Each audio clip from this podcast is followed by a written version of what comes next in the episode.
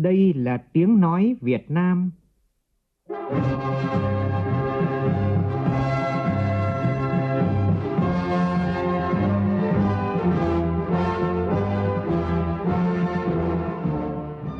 Việt Nam. Là tiếng nói Việt Nam phát thanh từ Hà Nội, thủ đô nước Cộng hòa xã hội chủ nghĩa Việt Nam.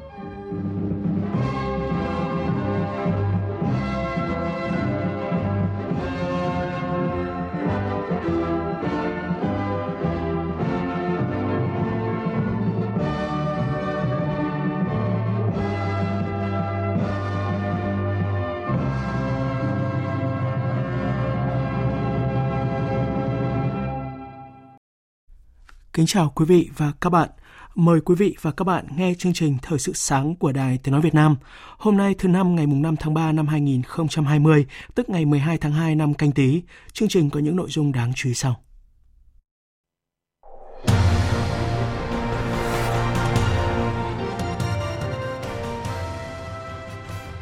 Bộ Y tế cấp phép cho hai bộ sinh phẩm của Việt Nam xét nghiệm covid mười chín. Đây là kết quả quan trọng giúp nước ta phòng chống dịch bệnh chủ động hơn trong thời gian tới.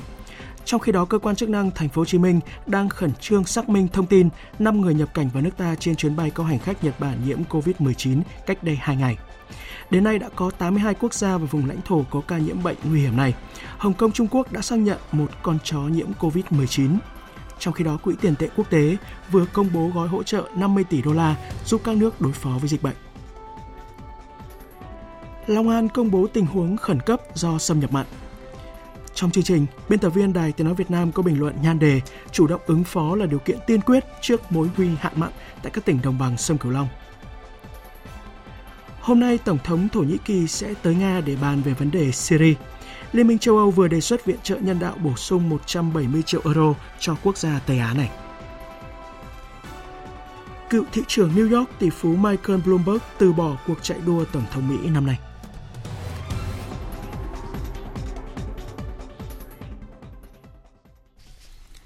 Bây giờ là nội dung chi tiết. Chủ trì phiên họp lần thứ ba của Ban Chỉ đạo Trung ương về cải cách chính sách tiền lương, bảo hiểm xã hội và ưu đãi người có công để cho ý kiến vào một số đề án vào chiều qua, Thủ tướng Nguyễn Xuân Phúc, trưởng Ban Chỉ đạo, giao các bộ liên quan tổ chức hội thảo để lắng nghe ý kiến góp ý của các chuyên gia vào các bảng lương mới trước khi hoàn thiện và trình cấp có thẩm quyền quyết định. Nếu được thông qua, việc cải cách chính sách tiền lương sẽ được thực hiện vào khoảng giữa năm tới, đúng mục tiêu của Nghị quyết hai mươi bảy. Cán bộ, công chức, viên chức, lực lượng vũ trang trong toàn bộ hệ thống chính trị sẽ được áp dụng chế độ tiền lương mới thống nhất. Thủ tướng giao Bộ Tài chính và chính quyền các địa phương chuẩn bị nguồn ngân sách để thực hiện cải cách tiền lương theo hướng hàng năm, dành khoảng năm mươi phần trăm tăng thu dự toán và bảy mươi phần trăm tăng thu thực hiện của ngân sách địa phương, cùng khoảng bốn mươi phần trăm tăng thu ngân sách trung ương. Tăng lương phải đi cùng với lộ trình giảm biên chế, nhất là các đơn vị sự nghiệp công lập. Trước đó, tại buổi làm việc với lãnh đạo của tỉnh Hà Tĩnh vào sáng qua, Thủ tướng Nguyễn Xuân Phúc yêu cầu từng địa phương phải phấn đấu, khắc phục những khó khăn, tác động tiêu cực của dịch bệnh covid mười chín, thực hiện kế hoạch phát triển kinh tế xã hội năm nay. Với Hà Tĩnh, phải phấn đấu sau năm năm nữa, tự chủ được toàn bộ chi ngân sách thay vì vẫn dựa vào một nửa vào trung ương như hiện nay. Bộ Y tế vừa cho phép hai sinh phẩm chẩn đoán xét nghiệm virus SARS-xê o vê hai được cấp số đăng ký tạm thời để dùng xét nghiệm sàng lọc. Tin cho hay, hai sinh phẩm ở dạng dung dịch này có tuổi thọ mười hai tháng do Công ty Cổ phần Công nghệ Việt Á ở quận Phú Nhuận, Thành phố Hồ Chí Minh đăng ký. Đây cũng là đơn vị phối hợp với Học viện Quân y thực hiện đề tài nghiên cứu chế tạo bộ sinh phẩm phát hiện virus SARS-xê o vê hai. Bộ Y tế yêu cầu các đơn vị tiếp tục nghiên cứu hoàn thiện sản phẩm và hồ sơ để được xem xét cấp số đăng ký lưu hành theo quy định. Đây sẽ là sinh phẩm đầu tiên của Việt Nam được đăng ký quốc tế ngay khi dịch đang bùng phát mạnh trên quy mô thế giới. Đây cũng là kết quả rất quan trọng giúp Việt Nam phòng chống dịch bệnh chủ động hơn trong thời gian tới. Liên quan đến việc một hành khách Nhật Bản nhiễm covid mười chín đã đi trên chuyến bay số hiệu vê en tám một bốn của Vietnam Airlines từ Siem Reap, Campuchia về Thành phố Hồ Chí Minh cách đây hai ngày, Trung tâm Kiểm soát Bệnh tật Thành phố Hồ Chí Minh vừa ra thông báo kêu gọi năm hành khách cùng chuyến bay với người Nhật Bản nhiễm covid mười chín này đã nhập cảnh vào Thành phố Hồ Chí Minh liên hệ ngay với y tế địa phương để được hỗ trợ hướng dẫn các biện pháp phòng bệnh cần thiết theo quy định. Tin cho biết, chuyến bay vê en tám một bốn từ Siem Reap, Campuchia chở hành khách người Nhật nhiễm covid mười chín về sân bay Tân Sơn Nhất, Thành phố Hồ Chí Minh vào lúc hai mươi hai giờ đêm ngày ba tháng ba, gồm sáu mươi bảy hành khách và sáu thành viên phi hành đoàn. Trong số này có sáu người làm thủ tục nhập cảnh Thành phố Hồ Chí Minh, gồm một người Việt Nam, ba người Pháp, một người Australia và một người Philippines. Người Philippines đã xuất cảnh về nước hôm qua. Năm hành khách còn lại nhập cảnh vào Thành phố Hồ Chí Minh đang được cơ quan chức năng điều tra xác định nơi lưu trú để hướng dẫn phòng bệnh. Trung tâm Kiểm soát Bệnh tật Thành phố Hồ Chí Minh đề nghị năm hành khách này liên hệ ngay với y tế địa phương để được hỗ trợ hướng dẫn các biện pháp cần thiết.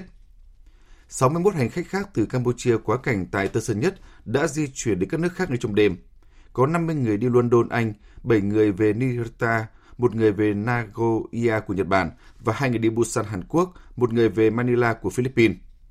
Hành khách Nhật Bản về tới sân bay Nagoya trên chuyến bay số hiệu V N ba bốn không có biểu hiện sốt, được cơ quan y tế của Nhật Bản xác nhận dương tính với covid mười chín. Chuyến bay V N ba bốn không từ Nagoya, Nhật Bản quay về Việt Nam chiều qua, khi hạ cánh tại sân bay Tân Sơn Nhất có mười ba thành viên tổ bay và hai mươi ba hành khách nhập cảnh đều là người Việt Nam. Tất cả đã được đưa đến khu cách ly tập trung tại huyện Củ Chi và huyện Nhà Bè để cách ly mười bốn ngày. Máy bay đã được khử trùng theo quy định. Trong khi đó, Hà Nội đang cách ly hơn hai nghìn hai trăm người trở về từ các vùng dịch. Về trường hợp giáo viên ba mươi chín tuổi ở quận Bắc Từ Liêm dự hội thảo tại Italia trở về, có triệu chứng sốt, ho, tức ngực, đã có kết quả xét nghiệm âm tính với covid mười chín. Phó Chủ tịch Ủy ban nhân dân thành phố Hà Nội Ngô Văn Quý nhấn mạnh, cách ly vẫn là giải pháp hàng đầu để phòng dịch trong bối cảnh covid mười chín diễn biến phức tạp. Cái chính là cách ly để không có xuất hiện ca bệnh nào trên địa bàn. Hai là nếu có thì không để lây lan sang các trường hợp khác. Tiếp tục tuyên truyền để nhân dân hiểu và nắm vững cách phòng chống dịch. Theo đánh giá của Tổng cục Du lịch, Bộ Văn hóa, Thể thao và Du lịch, dịch covid mười chín gây thiệt hại cho ngành du lịch nước ta khoảng bảy tỷ đô la Mỹ. Tại thành phố Đà Nẵng, thiệt hại từ các khoản thu trong lĩnh vực này ước khoảng bảy trăm triệu cho đến tám trăm triệu đô la Mỹ, tương đương hai mươi nghìn tỷ đồng. Hiện dịch chưa có dấu hiệu dừng lại nên thiệt hại còn tiếp tục tăng. Tin của phóng viên Hoài Nam. Ông Cao Trí Dũng, Chủ tịch Hiệp hội Du lịch thành phố Đà Nẵng cho biết, mục tiêu với hiệp hội lúc này là làm thế nào để giúp doanh nghiệp hoạt động. Đà Nẵng và hai tỉnh Thừa Thiên Huế, Quảng Nam đang lên phương án công bố điểm đến an toàn. Hiện nay, Ngân hàng Nhà nước thành phố Đà Nẵng đã chỉ đạo các ngân hàng thương mại trên địa bàn xem xét giảm lãi suất cho vay, triển khai các gói tín dụng hỗ trợ cho các doanh nghiệp bị ảnh hưởng dịch covid mười chín.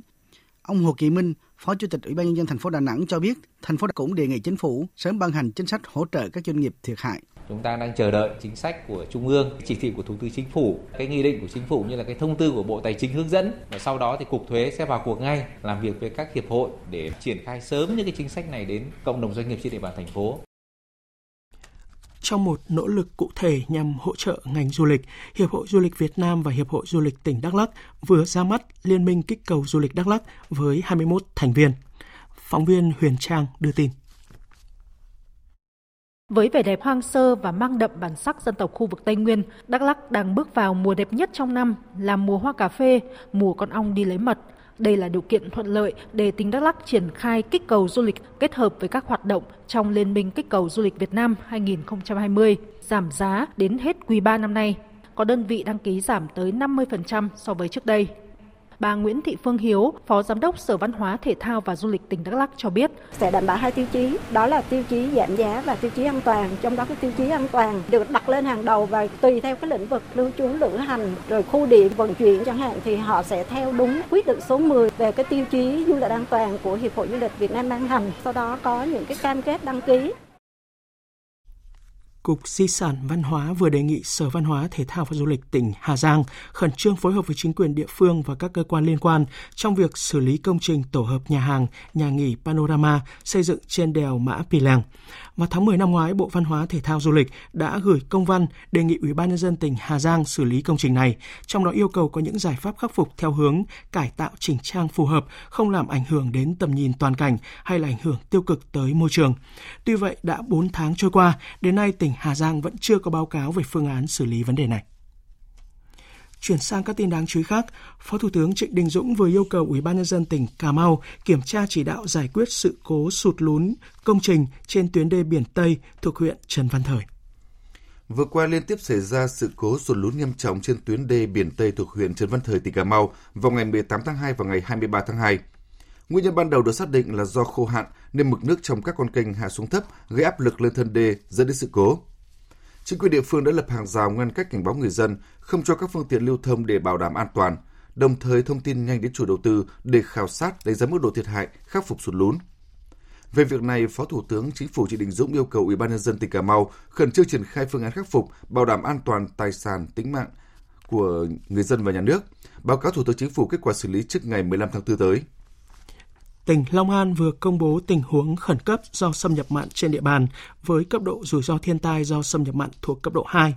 Tỉnh tập trung cả hệ thống chính trị, triển khai các giải pháp để ứng phó với diễn biến xâm nhập mặn, bảo vệ sản xuất nông nghiệp, nuôi trồng thủy sản và cấp nước sinh hoạt cho người dân, hạn chế đến mức thấp nhất thiệt hại.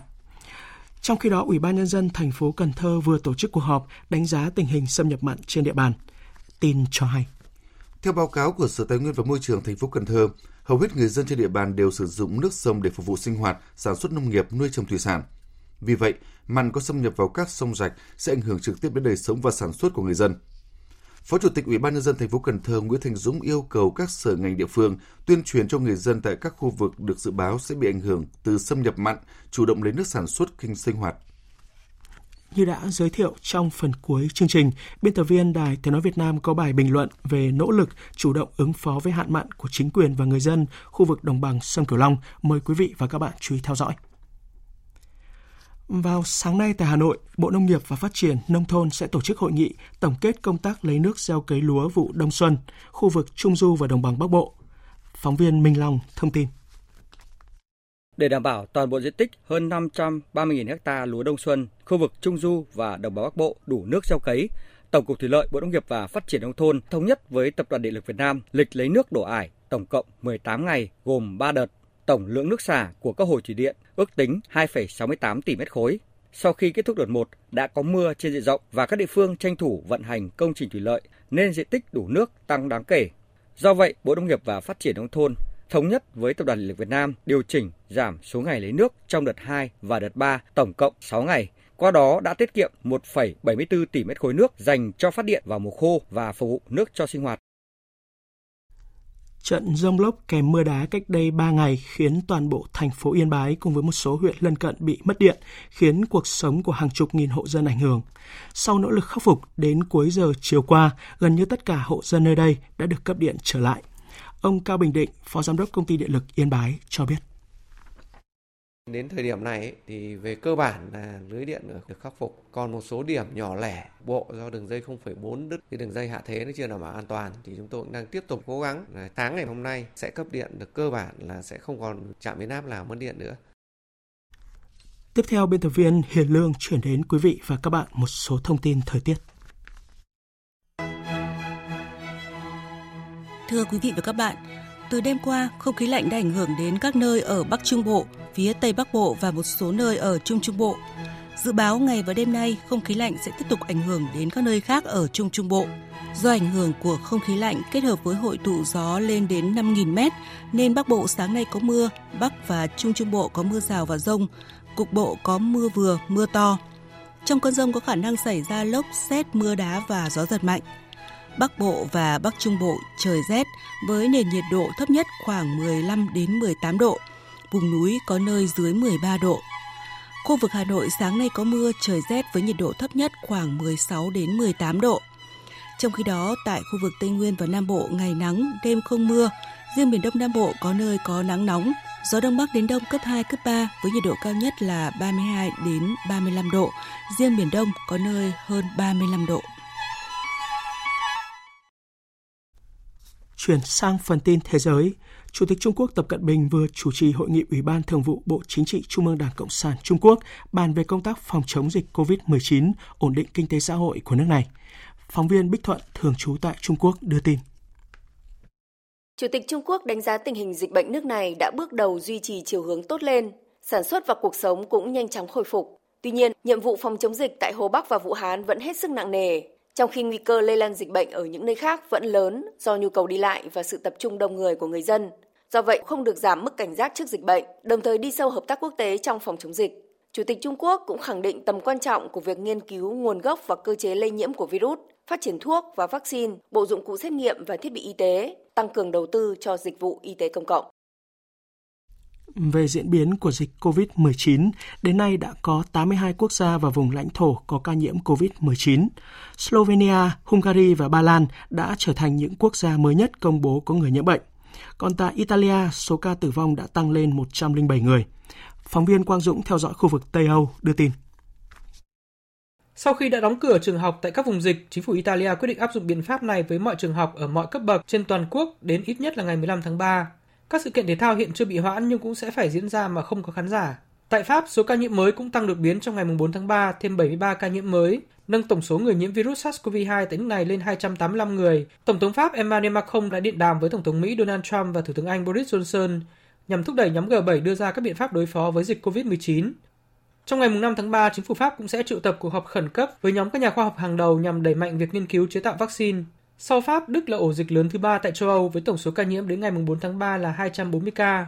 Chính phủ Đức đã ra quyết định cấm ngay lập tức việc xuất khẩu các mặt hàng y tế như khẩu trang, găng tay và đồ bảo hộ.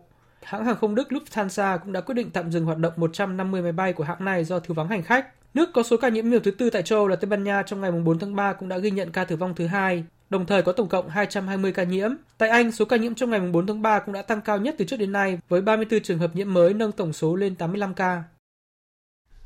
Iran vừa thông báo thêm mười lăm ca tử vong, nâng tổng số người thiệt mạng vì dịch bệnh nguy hiểm ở quốc gia này lên con số chín mươi hai. Tổng thống Iran đã kêu gọi Mỹ dỡ bỏ trừng phạt, bao gồm lệnh cấm nhập khẩu vật tư y tế nếu như Mỹ thực sự muốn giúp nước này chống lại dịch covid mười chín.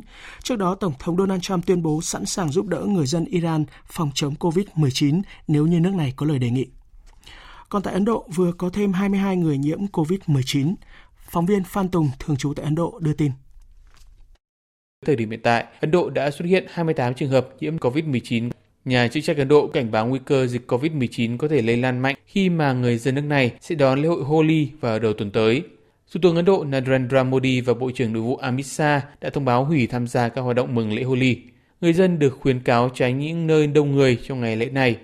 Ấn Độ đang triển khai nhiều hoạt động đối phó với nguy cơ dịch covid mười chín vượt khả năng kiểm soát.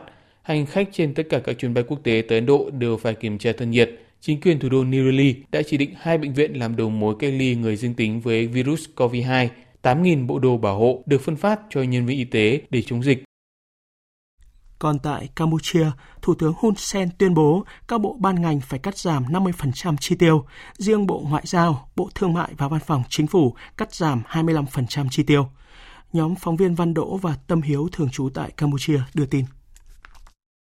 Thủ tướng Hun Sen tuyên bố sẽ cắt giảm chi tiêu của các bộ ban ngành trong năm hai không hai không với lý do hỗ trợ nền kinh tế đang chịu ảnh hưởng to lớn của dịch bệnh covid mười chín.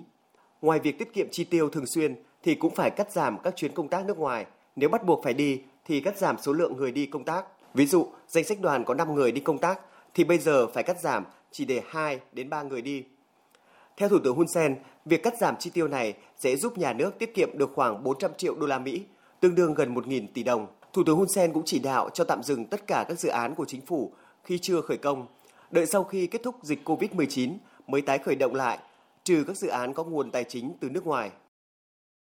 Trong một diễn biến đáng chú ý, đặc khu hành chính Hồng Kông Trung Quốc vừa thông báo chú chó phốc sóc, vật nuôi của bệnh nhân nhiễm covid mười chín đã dương tính với virus SARS-xê o vê hai. Các chuyên gia xác định chú chó này đã bị nhiễm mức độ nhẹ và rất có thể là trường hợp người lây sang động vật đầu tiên. Chú chó đang được cách ly tại khu bảo tồn động vật tại cửa khẩu Hồng Kông, Chu Hải, Macau. Theo cơ quan nông nghiệp, ngư nghiệp và bảo tồn Hồng Kông, không có bằng chứng cho thấy thú cưng có thể là nguồn nhiễm bệnh. Vì vậy, ngoài việc duy trì thói quen vệ sinh tốt cho vật nuôi, chủ nuôi cũng không cần thiết quá lo lắng và không nên bỏ những con thú cưng này. Nhằm đẩy nhanh quá trình xét nghiệm, một công ty của Nhật Bản đặt mục tiêu vào cuối tháng này có thể phát triển một phương pháp kiểm tra giúp phát hiện virus SARS-xê o vê hai trong một giờ đồng hồ. Ngân hàng Thế giới vừa công bố gói hỗ trợ mười hai tỷ đô la để giúp các nước đối phó với dịch bệnh, còn Quỹ Tiền tệ Quốc tế cũng công bố gói viện trợ năm mươi tỷ đô la để chống lại covid mười chín. Và để đối phó với các thông tin sai lệch về covid mười chín trên mạng xã hội, Facebook thông báo sẽ hỗ trợ Tổ chức Y tế Thế giới tuyên truyền về SARS-xê o vê hai cũng như là những nguy cơ và cách ứng phó với virus nguy hiểm này. Trước diễn biến phức tạp của dịch covid mười chín, Hội nghị các lãnh đạo tài chính nhóm các nền kinh tế mới nổi và phát triển hàng đầu thế giới G hai mươi sẽ chuyển kế hoạch họp tại Washington, Mỹ giữa tháng tư tới thành cuộc họp trực tuyến. G hai mươi sẽ thảo luận kinh tế toàn cầu, trong đó có các diễn biến mới đây liên quan đến dịch covid mười chín như tác động của dịch đối với tăng trưởng toàn cầu và sự ổn định thị trường tài chính. Ngân hàng Thế giới và Quỹ Tiền tệ Quốc tế cũng đã quyết định tiến hành các hội nghị mùa xuân của mình thông qua cầu truyền hình thay vì gặp mặt trực tiếp tại Washington như mọi năm, do lo ngại virus đang lây lan rộng trên thế giới. Tổng giám đốc Quỹ Tiền tệ Quốc tế cảnh báo, dịch covid mười chín sẽ khiến tốc độ tăng trưởng của nền kinh tế toàn cầu năm nay xuống thấp hơn mức hai phẩy chín phần trăm của năm ngoái. Nếu muốn giải quyết cuộc khủng hoảng di cư, thì các nước châu Âu cần ủng hộ những giải pháp của Thổ Nhĩ Kỳ tại Syria. Đây là đề nghị của Tổng thống Thổ Nhĩ Kỳ Erdogan. Hiện có hơn ba triệu rưỡi người tị nạn Syria đang sinh sống tại Thổ Nhĩ Kỳ và người di cư từ nhiều nước, trong đó có Afghanistan, đều có nước này là điểm trung chuyển trong hành trình đến châu Âu. Dự kiến hôm nay, Tổng thống Erdogan sẽ tới Nga để hội đàm với Tổng thống nước chủ nhà Putin về vấn đề Syria. Ông hy vọng tại cuộc hội đàm này, hai bên có thể đạt được một lệnh ngừng bắn lâu dài và thiết lập một vùng an toàn. Nga cũng bày tỏ hy vọng có thể nhất trí gói biện pháp chung cho tỉnh Idlib của Syria. Trong một diễn biến khác, đại diện cấp cao phụ trách chính sách đối ngoại và an ninh của Liên minh châu Âu vừa cam kết sẽ bổ sung một trăm bảy mươi triệu euro viện trợ nhân đạo cho Syria. Quốc hội Ukraine ủng hộ đề xuất của Tổng thống Zelensky phê chuẩn ông Denys Shmyhal làm thủ tướng mới của chính phủ nước này. Phóng viên Anh Tú thường trú tại Nga đưa tin. Tại phiên họp bất thường của Quốc hội Ukraine, theo đề xuất của Tổng thống Volodymyr Zelensky, hai trăm chín mươi mốt đại biểu đã bỏ phiếu tán thành việc đề cử ông Denys Shmyhal giữ chức thủ tướng của Ukraine, trong khi số phiếu cần thiết là hai trăm hai mươi sáu. Ông Shmyhal đã làm việc trong nội các chưa đầy một tháng với cương vị Phó Thủ tướng và Bộ trưởng Phát triển Cộng đồng và Lãnh thổ.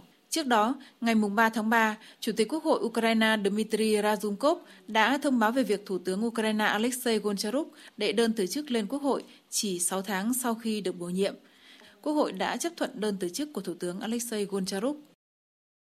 Còn tại Mỹ, cựu thị trưởng New York, tỷ phú Michael Bloomberg vừa từ bỏ cuộc chạy đua Tổng thống năm nay sau màn trình diễn đáng thất vọng trong ngày bầu cử siêu thứ ba, dù đã chi hàng trăm triệu đô la quảng cáo cho chiến dịch tranh cử.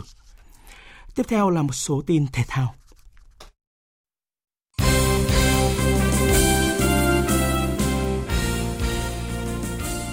Do ảnh hưởng của dịch covid mười chín, Ban tổ chức giải bóng chuyền nữ quốc tế Cúp vê tê vê Bình Điền lần thứ mười bốn vừa quyết định hoãn sự kiện này, dự kiến diễn ra từ ngày mười sáu tháng năm cho đến ngày hai mươi tư tháng năm tới tại Đắk Lắk.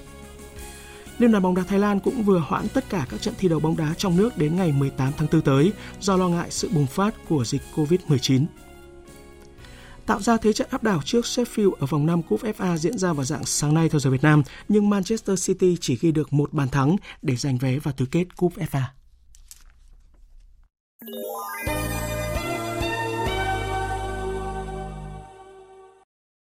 Quý vị và các bạn đang nghe chương trình Thời sự sáng của Đài Tiếng nói Việt Nam. Thưa quý vị, thưa các bạn, thời điểm này, các tỉnh đồng bằng sông Cửu Long đang phải đối phó với tình hình hạn mặn hết sức nghiêm trọng, được đánh giá tương đương với lịch sử hạn mặn năm hai nghìn không trăm mười lăm đến hai nghìn không trăm mười sáu. Chủ động ứng phó được xem là điều kiện tiên quyết để việc sống chung với hạn mặn mang lại hiệu quả. Bình luận của biên tập viên Minh Khánh qua giọng đọc của phát thanh viên Hải Yến. Mất một triệu tấn lúa, năm trăm nghìn hộ gia đình rơi vào cảnh thiếu nước ngọt. Ngành nông nghiệp lần đầu tiên tăng trưởng âm. Đây là hậu quả mà hạn mặn gây ra vào năm hai nghìn không trăm mười lăm đến hai nghìn không trăm mười sáu, năm được xem là chịu sự hiện diện của hạn mặn khốc liệt nhất trong lịch sử. Kịch bản cũ tái hiện trong mùa khô năm nay khi thiên tai này xuất hiện sớm, gay gắt và phức tạp hơn so với trung bình nhiều năm, làm xáo trộn hoạt động sản xuất lẫn sinh hoạt của người dân vùng châu thổ.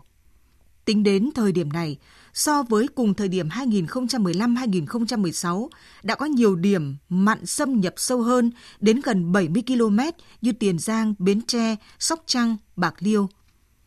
Dù được đánh giá là chịu tác động ở mức tương đương thậm chí là cao hơn năm hai nghìn không trăm mười lăm đến hai nghìn không trăm mười sáu, nhưng điều đáng nói là thiệt hại do hạn mặn gây ra tại đồng bằng sông Cửu Long trong mùa khô năm nay, theo đánh giá sơ bộ của ngành nông nghiệp, sẽ ở mức thấp hơn rất nhiều. Diện tích lúa dự báo sẽ chỉ bị ảnh hưởng khoảng một trăm nghìn héc ta, cây ăn trái khoảng một trăm ba mươi nghìn héc ta và có khoảng một trăm nghìn hộ dân thiếu nước. Kết quả này là nhờ sự chủ động vào cuộc ngay từ rất sớm của các ban ngành chức năng, của các địa phương và cả người dân. Bám sát dự báo, cảnh báo, ngay từ trước khi bước vào mùa khô hai nghìn không trăm hai mươi, ngành nông nghiệp đã triển khai ngay các giải pháp ứng phó với hạn mặn. Vụ đông xuân sớm được tiến hành trước một tháng, sản lượng khống chế ở mức một phẩy năm triệu héc ta, thấp hơn không phẩy một triệu héc ta so với trung bình hàng năm. Không chỉ né được hạn mặn, mà vụ này người dân còn trúng mùa, trúng giá. các hệ thống thủy lợi ngăn mặn giữ ngọt tại các địa phương nhờ được tăng cường kiểm tra gia cố từ sớm cũng đã phát huy tác dụng, bảo đảm mức cao nhất lượng nước phục vụ tưới tiêu trong thời gian mặn xâm nhập. Việc quan trắc mặn được các ban ngành chức năng triển khai thực hiện thường xuyên, thông báo kịp thời, giúp người dân chủ động được việc lấy nước và trữ nước khi có mặn xảy ra. Câu chuyện chủ động cũng là điều đáng biểu dương với người dân đồng bằng sông Cửu Long khi rất tức thời trong việc lên phương án đối phó hạn mặn bằng các giải pháp linh hoạt. Ngoài việc áp dụng mô hình tưới tiết kiệm, che chắn mát cho cây trồng để giảm lượng nước tưới khi mặn đến sớm, nhiều hộ còn xây dựng hệ thống chống mặn xâm nhập bằng cách đắp bờ bao, đào mương, đào ao hay sử dụng các túi mềm, các lu chứa để tích nước ngọt phục vụ tưới tiêu và sinh hoạt. Cùng với giải pháp trước mắt, về lâu dài để đối phó với hạn mặn, câu chuyện giảm diện tích trồng lúa, chuyển đổi đất lúa kém hiệu quả sang trồng cây ăn quả, rau màu hay nuôi trồng thủy sản tại các địa phương chịu ảnh hưởng nặng của hạn mặn tại đồng bằng sông Cửu Long cũng đã được tính đến. Và sự chủ động một lần nữa lại được nhắc tới để đảm bảo thành công cho mục tiêu này. Theo đó, người dân cần chủ động thay đổi nhận thức, tập quán sản xuất theo tiêu chí chất lượng thay vì số lượng, chủ động lên phương án sản xuất theo hướng đa dạng hóa tùy vào điều kiện tự nhiên của từng vùng. Về phía các nhà khoa học, chủ động tạo ra những bộ giống cây con thích nghi với hạn mặn. Các nhà hoạch định chính sách, cơ quan quản lý chủ động lập kế hoạch, triển khai sản xuất một cách căn cơ và bền vững. Hạn mặn, những hình thái thiên tai đặc trưng của biến đổi khí hậu vốn không còn xa lạ với người dân đồng bằng sông Cửu Long. Tuy nhiên, nguy hiểm ở chỗ tác động của nó đang ngày càng cực đoan và không còn theo quy luật. Năm nay, ảnh hưởng của hạn mặn dự báo còn kéo dài đến hết tháng ba, tháng tư tới. Chủ động ứng phó, hay nói cách khác là tìm phương thức hiệu quả để có thể sống chung với hạn mặn, rõ ràng là điều kiện tiên quyết để giảm đến mức thấp nhất những hệ quả xấu từ thiên tai, từ biến đổi khí hậu. Và những giải pháp mà các ban ngành chức năng, các địa phương và người dân đồng bằng sông Cửu Long đã và đang thực hiện trong mùa khô hai không hai không chính là minh chứng rõ nét cho vấn đề này. Dự báo thời tiết.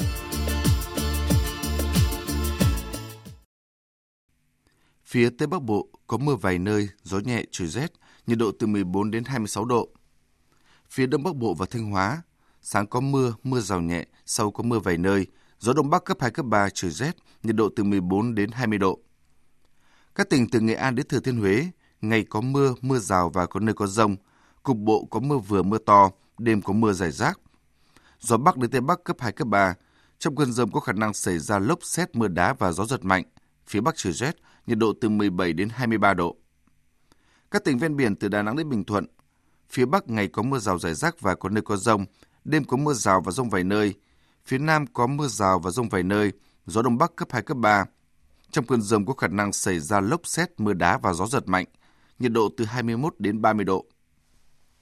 Tây Nguyên và Nam Bộ có mưa rào và dông vài nơi, gió Đông Bắc đến Đông cấp hai, cấp ba, nhiệt độ từ mười tám đến ba mươi ba độ. Khu vực Hà Nội sáng có mưa, mưa rào, sau có mưa vài nơi, gió Đông Bắc cấp hai, cấp ba, trời rét, nhiệt độ từ mười sáu đến hai mươi độ. Dự báo thời tiết biển. Bắc Vịnh Bắc Bộ, Nam Vịnh Bắc Bộ có mưa rải rác, tầm nhìn xa trên mười ki lô mét, giảm xuống từ bốn đến mười ki lô mét trong mưa. Gió Đông Bắc cấp bốn, cấp năm. Sáng nay có lúc cấp sáu, giật cấp bảy, biển động. Vùng biển từ Quảng Trị, Quảng Ngãi, khu vực Nam Biển Đông, khu vực quần đảo Trường Sa, có mưa rào rải rác và có nơi có dông, tầm nhìn xa trên mười ki lô mét, giảm xuống từ bốn đến mười ki lô mét trong mưa, gió Đông Bắc cấp bốn, cấp năm.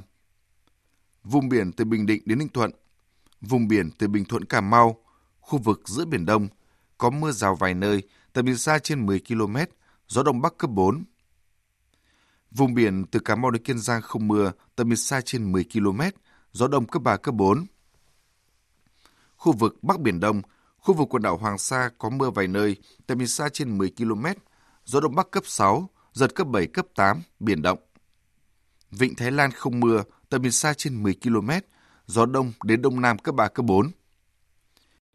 Tới đây chúng tôi kết thúc chương trình Thời sự sáng nay. Chương trình do biên tập viên Hải Quân và Hiền Lương thực hiện với sự tham gia của phát thanh viên Đoàn Hùng, kỹ thuật viên Hồng Thanh, chịu trách nhiệm nội dung Đồng Mạnh Hùng.